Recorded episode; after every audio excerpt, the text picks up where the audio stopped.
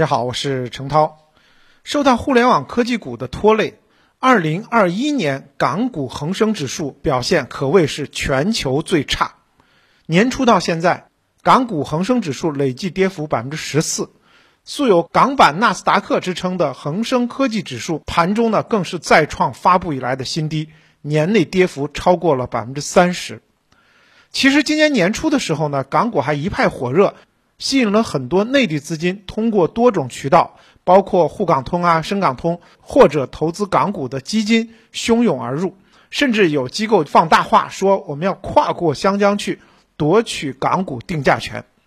那么站在年底现在港股惨淡的指数面前，曾经的豪言明显未能变成现实。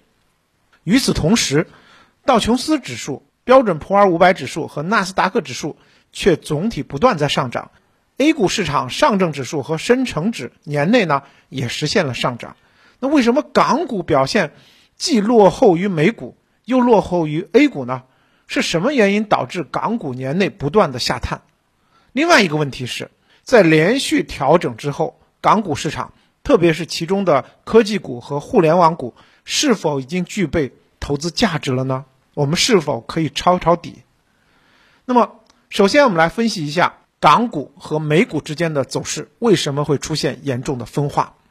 二零一四年互联互通开始之后，内资开始参与，汹涌而入的南下资金对于港股的影响力在逐步的加大。目前呢，港股通每天的成交额占到港股总成交额的百分之二十左右，因此呢，港股跟美股之间的联动性逐步在减弱。但是走势分化可能也跟资金回流美股重仓核心资产有关。我们已经看到，美国的头部公司，比如说苹果、亚马逊、微软、英伟达，都创出了历史新高，而恒指的权重核心成分股遭到了市场的抛压，出现了不同程度的下跌，从而呢拖累了恒指的表现。也就是说，在流动性方面，当美股出现下跌时，外资机构或者国际投资者为了补充美股的保证金，就将其投资到其他市场，比如说港股的证券平仓，进而影响到对港股的投资资金。而情绪面上呢，美股作为国际资产重要的资产配置品种，一旦遇到市场情绪悲观或者政策风险，就会进行持仓结构的调整，将美股作为避险资产。从而抛售包括港股在内的其他国际市场的股票。实际上呢，近年来港股市场和美股市场主要指数的关联性跟以前相比大大下降，但是跟在美上市的中概股的关联性正在大幅的上升，尤其是大量赴港第二上市企业被纳入到恒指相关指数，导致中概股的调整压力对港股的传导效应越来越明显。就是说。美股好的时候，其实对港股的带动作用越来越差；但是美股不好的时候，特别是在美上市的中概股不好的时候，反倒对港股的拖累就越来越大。统计数据显示，恒生指数、国企指数、恒生科技指数当中，在港在美两地同时上市的标的，已经超过了百分之十、百分之十二和百分之二十五。那么未来会有更多的在美上市的中概股回流。恒生指数及其他主要指数中，这种回流中概股的比重将进一步提升。那么，已经在港交所二次上市的公司当中呢，交易高度集中在头部的几家互联网企业当中，比如说阿里、京东、美团、网易、百度，已经占到了交易量的百分之八十六，而且换手率明显低于港股的整体水平。另外一方面呢，目前港股市场情绪还是偏负面的。教育双减政策的余威还在，影响国家安全数据和反垄断机制正在形成政策面的情绪压力，叠加美国证监会通过外国公司问责法案，要求中概股必须提交审计底稿，以及政府干预的潜在风险，也让在美中概股全面下挫。那么两面政策的夹击，使得在港上市的互联网企业受到很大的打压，短期市场。避险情绪在加剧，并且市场担心美国进一步限制投资中国，导致机构抛售，那么继续加剧了市场失去流动性，从而呢让更多的机构卖出中概股，因此出现了罕见的多杀多的一个状况，这就是港股和美股之间走势分化的主要原因。当然，最直接体现的就是港股互联网科技巨头的股价正在经历严冬的洗礼。十一月中旬以来，港股开启了新一轮调整。对于近期新一轮的下跌，影响港股及港股科技股的因素有几个。第一个是美联储收紧了货币政策的预期，流入港股的增量资金在减少。第二，监管政策因素呢，导致在港上市的互联网企业的盈利和收入增长预期被下调，估值也被下调了。第三呢，是在港股上市的。内地房地产企业违约的风险忧虑正在加强。下半年呢，内地房产股债务危机促使港股出现了多米诺效应，很多的内地房产股、还有物业管理股、还有内地银行股被牵连，而这一类股份呢，都纳入到恒指成分股，因此在内外因素的叠加之下，恒生主要指数表现比较低迷，一些核心资产股遭遇非常大的下跌，比如。恒生科技的成分股当中，在港交所上市有三十只最大的科技板块的股份，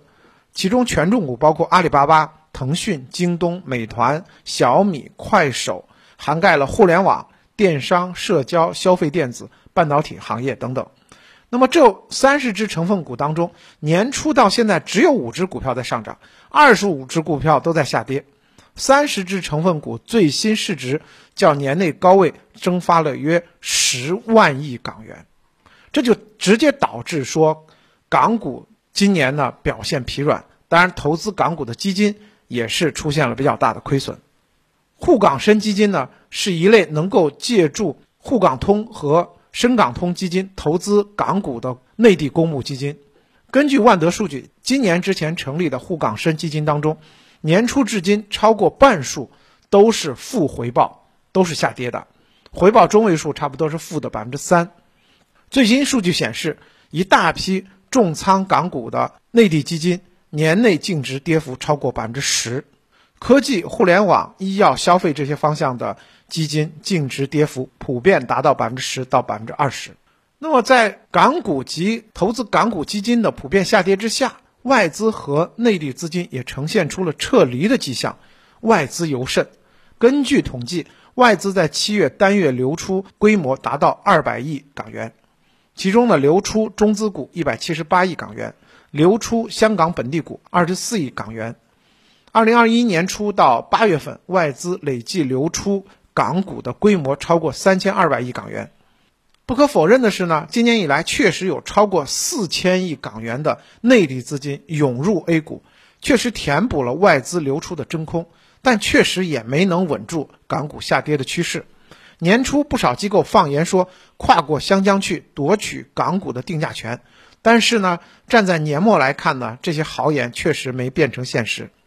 但是内地资金虽然在港股没有夺得定价权。但依然可以看出，对港股的影响力也越来越大。另外呢，随着内地新经济企业、大型互联网平台在港陆续上市，近年来呢，港股的企业结构也在发生重大变化，逐步改变了地产、金融、资源这些传统内地企业占据主导地位的局面，科技味儿也比较浓了。科技和互联网企业的股价走势越来越影响港股的走势，而目前呢。互联网企业的合规经营正在面临政策收紧的风险，所以说，在经历了一轮杀跌之后，我们现在要考虑的是，港股及其中的科网股是投资的好时机吗？很多机构非常肯定，目前是可以布局和介入的。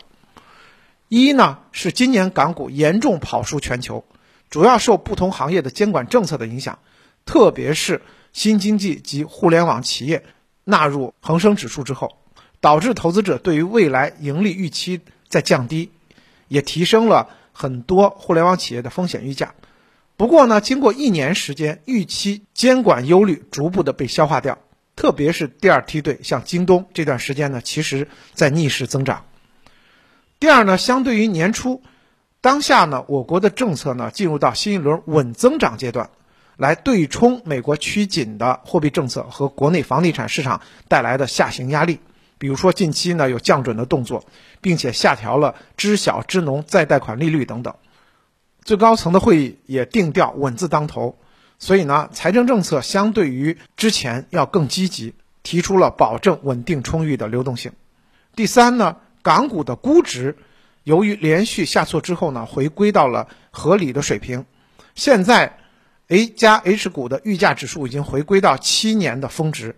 反映出港股对比 A 股的吸引力相对年初更高。也就是说，经过了一年的调整。港股潜在的估压呢被释放，当政策及增长回归明朗时，将触发新一轮外资及内资的重新配置潮。